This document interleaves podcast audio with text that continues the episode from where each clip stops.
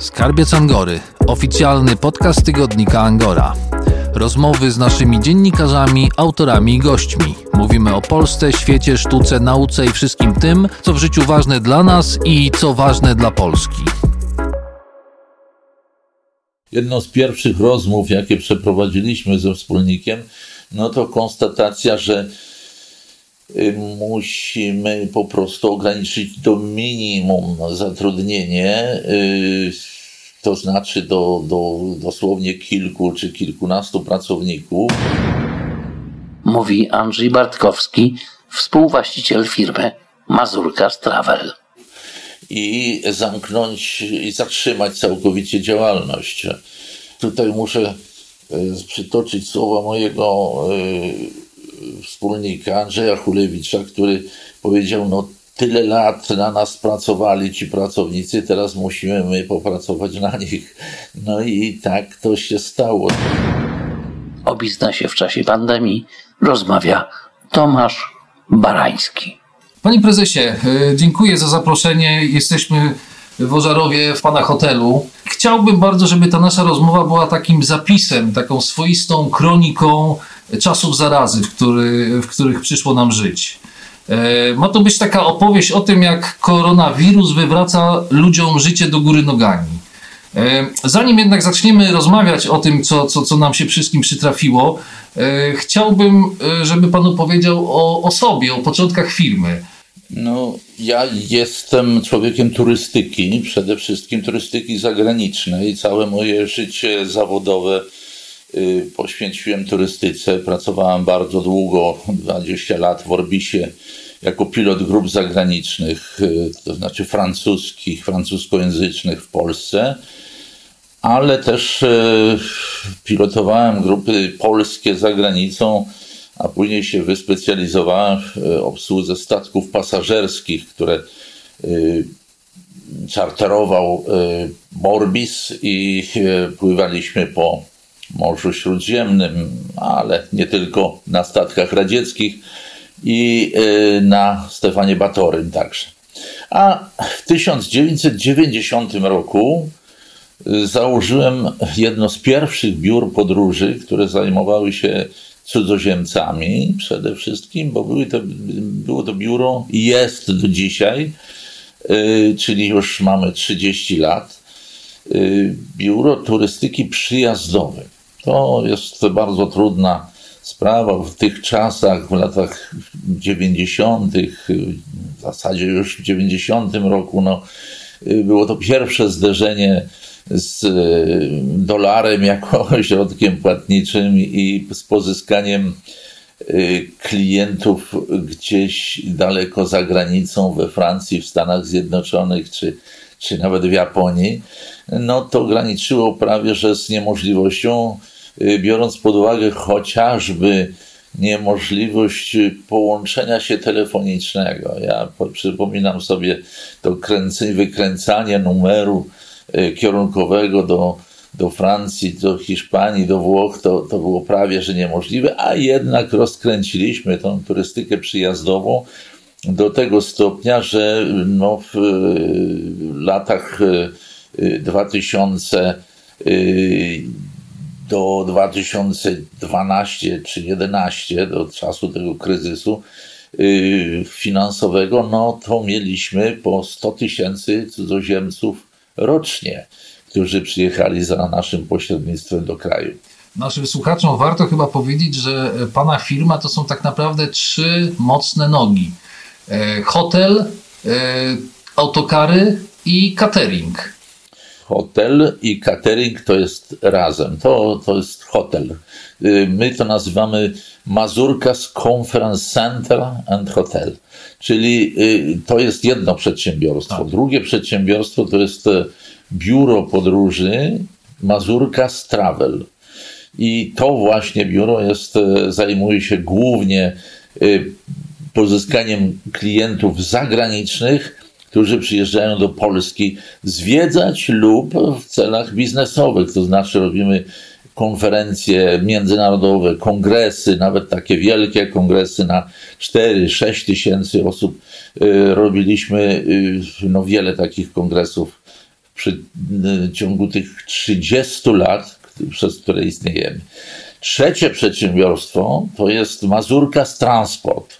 Każde y, ma w tym swoim tytule Mazurkas, bo jesteśmy y, razem z Andrzejem Hulewiczem właścicielami tych trzech przedsiębiorstw. Razem zatrudniamy na stałach, stałych hemowach, zatrudnialiśmy do okresu przedcovidowego y, około 250 pracowników. Także to jest no, no, spore przedsiębiorstwo, biorąc pod uwagę, że trudny jest temat Y, że działamy na, na y, mm, polu y, różnych języków obcych no, i, i sprowadzamy przede wszystkim do Polski cudzoziemców, a to jest o tyle ważne dla gospodarki naszej, że my przywozimy tych turystów do kraju i całe pieniądze, które są z tym związane, zostają w kraju. E, odwrotnie niż biura wyjazdowe, które wy, mają obrót duży, ale 90% około to zostaje za, za granicą. Wspomniał Pan e, obrót. E, przygotowując się do tej audycji, wyczytałem, że w najlepszych latach e, obrót e, pana firmy to mniej więcej 100 milionów złotych. No było tak. Przed, mhm. przed tym kryzysem dużym, który był wywołany no, no, tym kryzysem finansowym na rynkach zagranicznych, to około 100 milionów złotych mieliśmy obrót tylko w biurze podróży. Mhm. W zeszłym roku, powiedzmy, to oscylowało jakieś około 50 milionów złotych opowiadając o historii e, pana firmy, e, kilka razy e, zastanawiał się pan, jakiego czasu użyć. Myślę, że powinniśmy w tym momencie już przejść do wydarzeń ostatnich miesięcy, marzec 2020 roku. No początek no, tych złych zdarzeń, które dotykają nas wszystkich, a pana bo o Panu dzisiaj rozmawiamy, no w pewnym sensie w sposób szczególny. Mógłby Pan opowiedzieć, e, w, jakim, w jakich okolicznościach zdał Pan sobie sprawę e, z tego, że robi się kłopot, jeżeli chodzi o biznes, który Pan prowadzi? No właśnie, dobre jest to użycie tego, tego przymiotnika szczególny, bo yy, turystyka, turystyka zagraniczna, szczególnie wtedy, kiedy nie ma w ogóle połączeń lotniczych, hotelarstwo, kiedy, które jest pochodną tych, tych połączeń lotniczych też, konferencje, które my y, organizujemy tu w tym hotelu, bo jest to centrum konferencyjne, no i transport, y, transport osobowy. No to są te trzy dziedziny, które chyba najbardziej ucierpiały w, tym, w tych okolicznościach. Y, tu nie możemy mówić już o jakimś spadku y, obrotu czy też przychodu, tylko po prostu o całkowitym zahamowaniu. Znaczy, biuro podróży od marca, od wprowadzenia tego y, stanu, tak powiem, wyjątkowego, no nie, nie miało w ogóle no nic przychodu. Hotel pracuje mm, w 10%, rzekłbym. No. Obłożenie hotelu w tej chwili jest około 20%, ale to nie z obłożenia hotelu bierze się nasz główny przychód, tylko z działalności konferencyjnej.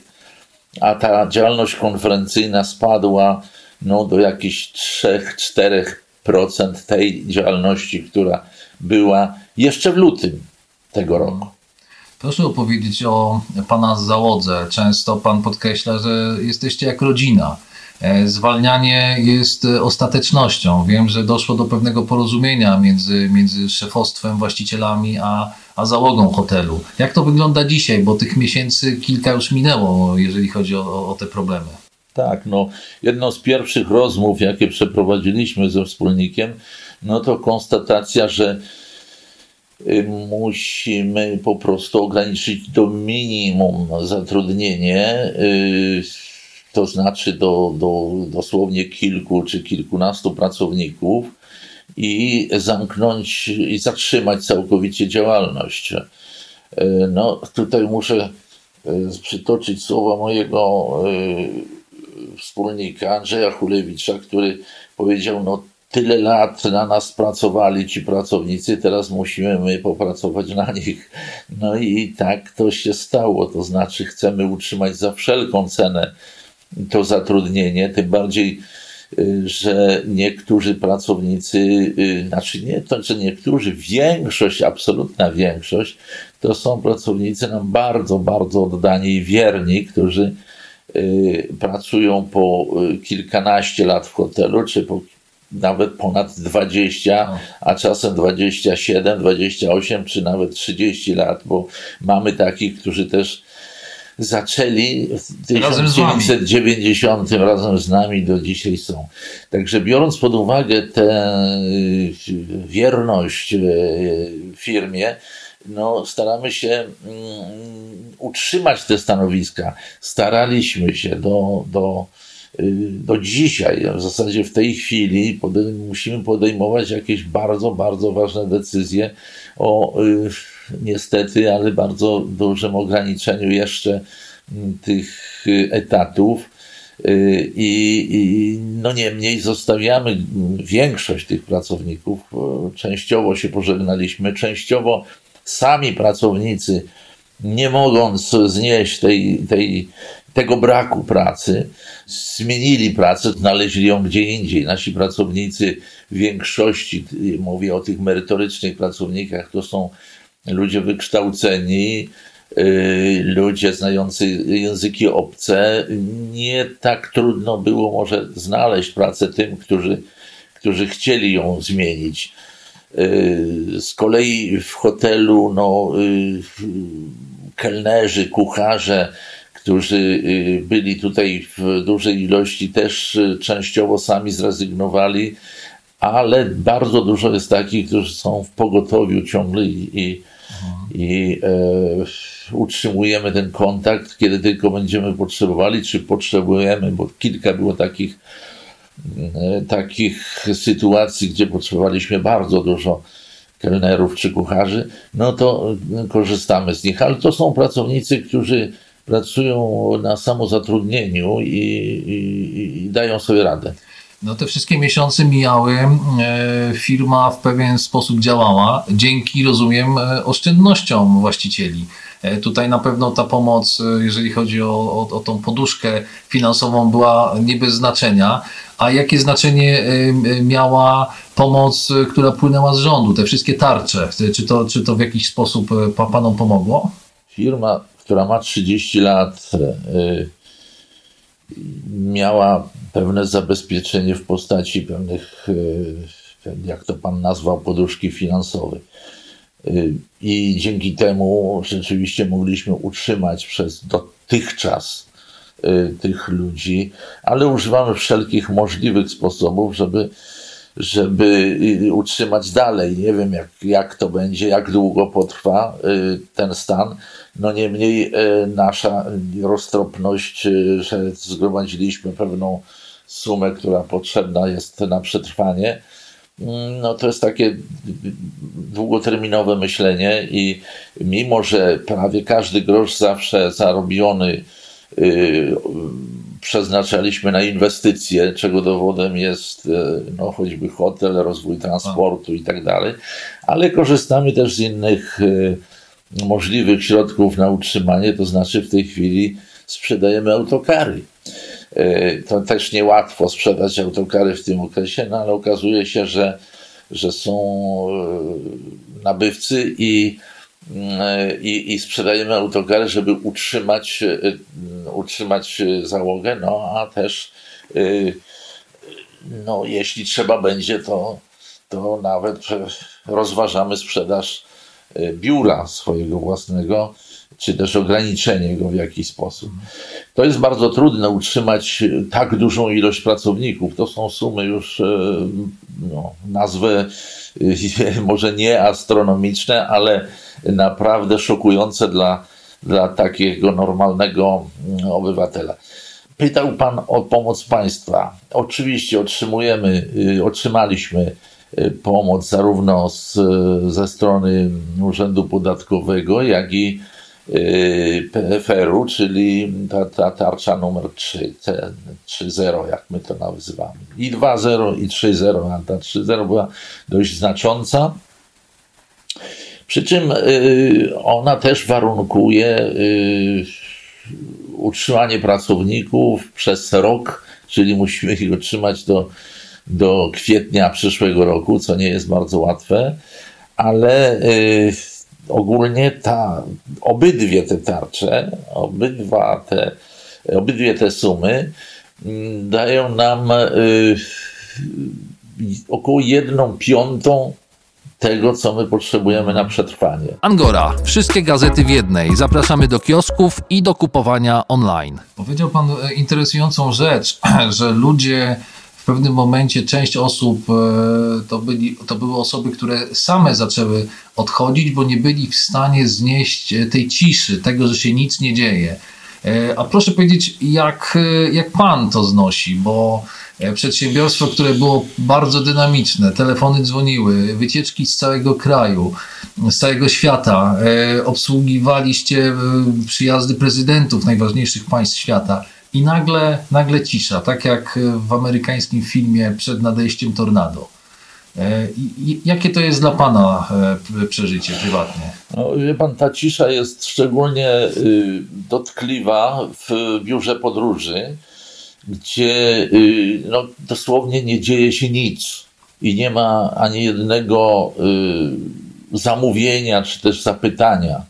To jest y, no, strasznie deprymujące, takie bardzo stresujące dla pracowników, nie tylko dla nas, ale dla pracowników też, no bo chcieliby się wykazać. Oczywiście przez wiele miesięcy trwania tego, tego stanu robią jakieś programy, próbują. Z, z kolei my też próbowaliśmy zarówno w hotelu, jak i, jak i w biurze przestawić się na turystykę lokalną. Ja nawet e, słyszałem w telewizji dużo takich anonsów, że gdzieś tam w Gwatemali, czy gdzieś nawet w Kenii rozwiązali ten problem turystyki, że nie ma po prostu cudzoziemców, rozwinęli turystykę krajową. U nas to nie chwyciło. Ludzie są nieprzyzwyczajeni do turystyki krajowej, takiej rzeczywiście turystyki zorganizowanej, żeby po prostu jeździć po kraju i zwiedzać. Ja pracowałem dużo z Francuzami i wiem doskonale, że we Francji taka turystyka jest znakomicie odbierana i w ogóle sobie nie mogą po, pozwolić na to, żeby, na, do, żeby jechać nawet za granicę gdzieś, nie zwiedzając uprzednio Francji. I te podróże są bardzo, bardzo popularne. Natomiast w Polsce, niestety, no ja nie, nie wątpię, żeby ktokolwiek z Krakowa znał Warszawę, czy z Warszawy znał Kraków, nawet swoją własną, dawną stolicę i najbardziej kochane historyczne miasto. Y, wątpię, żeby ludzie znali. Ja powiem tak, że my zaczęliśmy taką turystykę 30 y, lat temu. Trudno nam było zdobyć tych cudzoziemców.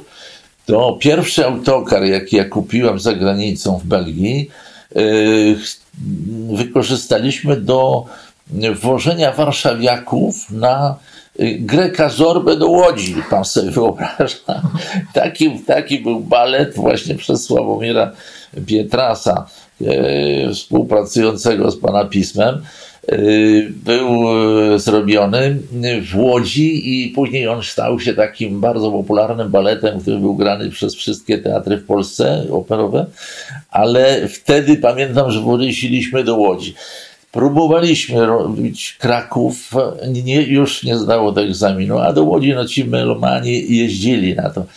Natomiast teraz jest bardzo trudno y, turystykę krajową. To, to jest znowu program dla biur podróży. Ja już jestem stary, y, to y, radziłbym tym młodym y, turyst, agentom turystycznym, żeby zajęli się właśnie turystyką krajową bo to jest bardzo, ten kraj jest bardzo ciekawy, ma, ma mnóstwo, ja już w głowie mam 1500 różnych pomysłów na turystykę. Panie prezesie, rozmawiamy 20 minut, po raz pierwszy uśmiechnął się pan podczas tej rozmowy. Rozmawiamy w maseczkach, boimy się e, koronawirusa.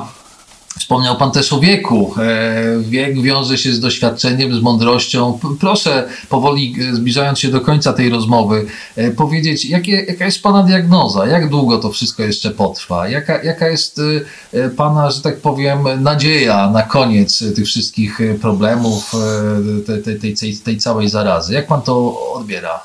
Pan, kiedyś byłem zakochany, a ciągle jeszcze jestem w mitologii greckiej i boję się, że ten Zeus spuści na mnie parę piorunów za to, że będę wyprzedzał jego plany to nie, nie mam pojęcia, jak to potrwa. Chciałbym, żeby to ustąpiło jutro, ale wie pan, no nie ma mądrego, dużo moglibyśmy na ten temat mówić. Ale jest pan I, optymistą generalnie? No jestem optymistą, trzymając wszystkich pracowników, wie pan, hmm. tracąc w tej chwili ogromne pieniądze i, i, i to na, na podzastaw, że tak Też pan mówi bardzo często o tym, że ludzie uwięzieni e, miesiącami, może nawet, e, nie wiem, przez rok, przez dwa, pozbawieni bezpośrednich kontaktów, E, nagle ruszą i będą chcieli brać udział w różnych konferencjach, bo ta online im nie do końca jest Nie sądzę, wie pan, ja tutaj jestem pesymistą, to znaczy być może będziemy musieli dostosować się do innych e, przyzwyczajeń ludzi, ale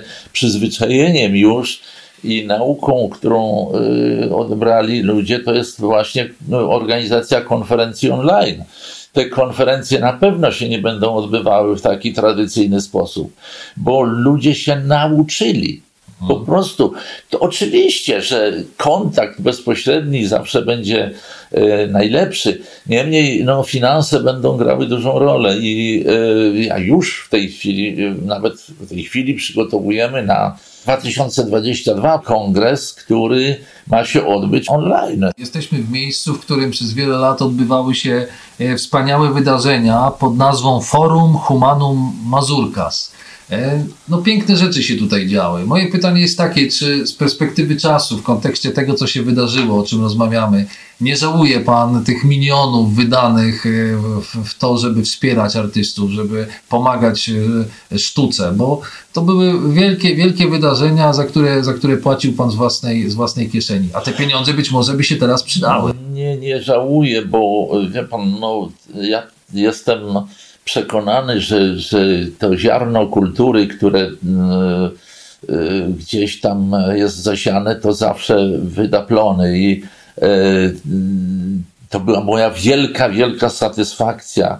Mało tego, sobie obiecuję, że jak tylko będzie można robić, to znaczy nie będzie zakazów, to, to, to nawet z własnych oszczędności ostatnie pieniądze wydam na to, żeby, żeby znowu wrócić do tego, bo te 8 lat, które poświęciłem i zrobiłem 85 e, wielkich imprez po, po 800 tysiąc osób, e, propublikowano z udziałem wielkich artystów, orkiestr symfonicznych, no, wspaniałych e, artystów i opery, i baletu, to ta satysfakcja, jaka z tego płynie, nie może być niczym zastąpiona. To takiej satysfakcji z komercyjnego e, działania nie, nigdy nie otrzymałem, chociaż byłem całe, całe życie szczęśliwy, e, pracując e, w turystyce zagranicznej, przekazując te wszystkie treści, które też budują wewnętrznie człowieka. To, są, to, to była piękna praca, ale ta e, satysfakcja płynąca z tej, z tego z tej promocji kultury, tutaj, z tego dotarcia, umożliwienia dotarcia tej kultury do, do ponad 50 tysięcy uczestników, którzy tutaj brali tak. udział i około, nie wiem, kilkunastu milionów na YouTubie, bo mamy filmy i prezentujemy profesjonalne takie filmy zrobione z, z tych wydarzeń. To jest satysfakcja ogromna i, i, na pewno będę starał się jeszcze to robić. A proszę powiedzieć, y, w, w Pana hotelu gościli też ludzie z, z pierwszych stron gazet, politycy, y, ludzie, którzy mają przeróżne możliwości. Czy tacy ludzie, oczywiście też mówimy o artystach e, tak. mających różne, różne możliwości, E, czy, czy w związku z tą sytuacją covidową ktoś do Pana wyciągnął rękę, czy ktoś do Pana zadzwonił, ktoś Panu próbował pomóc w jakiś sposób? Ja, ja wiem, że, że możliwości e, epidemiczne tych ludzi, nawet nie wiem, najważniejszych ludzi na świecie są ograniczone ale y, myślę o takiej jakiejś pomocy, o jakiejś takiej, o podtrzymaniu na duchu. Czy, czy pan coś takiego otrzymał? Tak, tak, otrzymałem, to nie mogę narzekać. E, bardzo dużo ludzi do mnie dzwoniło i pytali się po prostu, celem tego, tego kontaktu było tylko podtrzymanie na duchu. Słuchaj, jestem z tobą, ja sobie wyobrażam, co ty przeżywasz, ja sobie wyobrażam, co pan, jakie pan ma kłopoty w tej mhm. chwili, no bo utrzymać 250 osób, mało tego, no sam hotel, jak ja myślałem, że zamknę ten hotel, i na powiedzmy na, na rok, no to ten sam hotel też kosztuje kilkaset tak. tysięcy złotych miesięcznie utrzymanie go, bo to nie ma tam tak, podatku, nie będę zwolniony z, z, utrzymania, z ogrzewania, bo przecież jeśli ja nie będę ogrzewał, to sam e, mhm. prąd kosztuje 100 tysięcy złotych i gaz. No. Panie prezesie, jaka lekcja płynie z tego wszystkiego, o czym rozmawiamy, y, jakie, jakie wnioski płyną z tej covidowej lekcji? Czy, czy można tutaj pokusić się o jakieś takie podsumowanie, pewną taką ogólną, humanistyczną refleksję? Pan, ja zawsze tak powtarzam, że y, dojrzałe przedsiębiorstwo, dojrzały biznes y, powinien myśleć też o innych. To znaczy dać to, co ja dawałem w postaci tego tych koncertów, tego życia kulturalnego, to jest właśnie to, to ja to tak pojmowałem. Każdy może to zrobić na swój sposób. Może coś innego, może wesprzeć kulturę, może wesprzeć sport, ale to jest ta satysfakcja duża e, takiego dawania też innym coś, co jeśli mnie się udało, to podziel się z drugim. Każdy niech to robi jak umie, tak. a, bo, bo jeden umie dając pieniądze, inny dając jakąś, jakiś swój talent, inny jakiś czas, inny jakąś książkę wyda może komuś, y, czy też y, wesprze jakimś datkiem, ale, ale to, to być powinno i to daje też satysfakcję tym dającym. Także to jest bardzo ważne. Nie wiem, czy pan zauważył, że w tej rozmowie e, nie poruszałem e, bieżącej polityki, bo mm, to jest jakby trochę zupełnie jakby z boku, biorąc pod uwagę moim zdaniem e, te, te, wszystkie aspekty epidemiczne. Natomiast na koniec chciałbym panu zacytować wypowiedź politologa Bartłomieja Radziejowskiego, który ostatnio na Twitterze napisał takie słowa.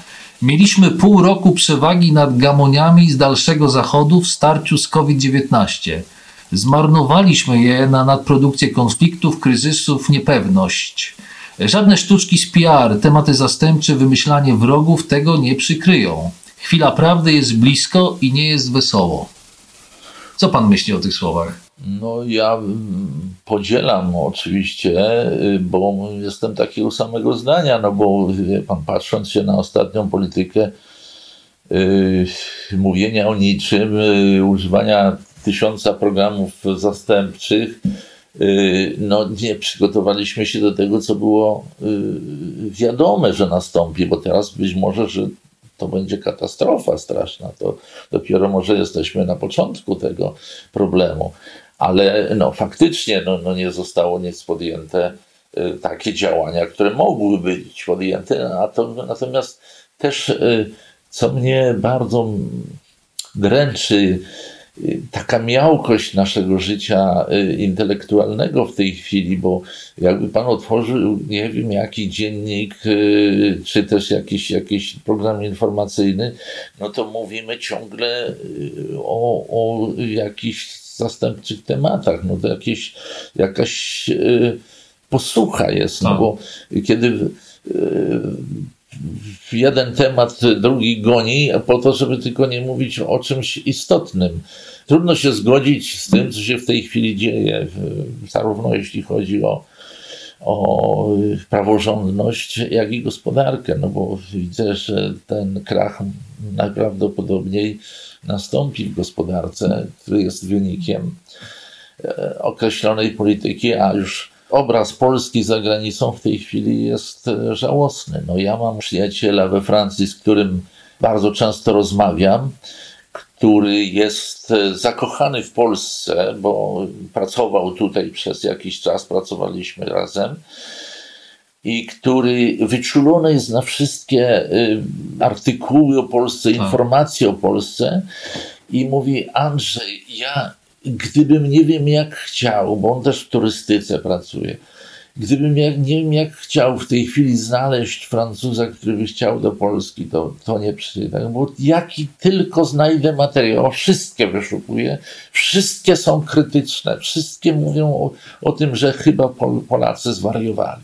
I teraz no, przykro słyszeć, że żaden Francuz nie będzie chciał przyjechać do Polski, bo ma taki obraz Polski, który będzie bardzo ciężko naprawić. Angora. Przegląd prasy krajowej i światowej. W każdy poniedziałek w kioskach na terenie całej Polski, ale papierowe wydanie do kupienia także w Chicago, Toronto, Nowym Jorku, Dortmundzie i Wilnie.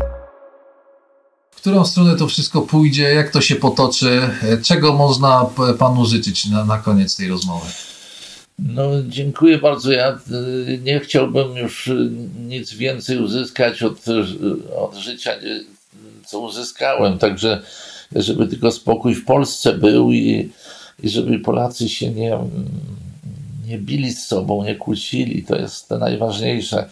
Szczerze mówiąc, to bym yy, widział jakąś zmianę polityczną w Polsce, która może uratować ten kraj i, i zachować jego dobre imię. Dziękuję panu za rozmowę. Yy, trzymamy kciuki za, za, za, za pana za Pana biznes i za Pana, za pana zdrowie. Bardzo dziękuję. Dziękuję bardzo. Dziękuję bardzo i pozdrawiam czytelników Angory i, i redakcję przede wszystkim, bo znakomite pismo. Bardzo dziękuję.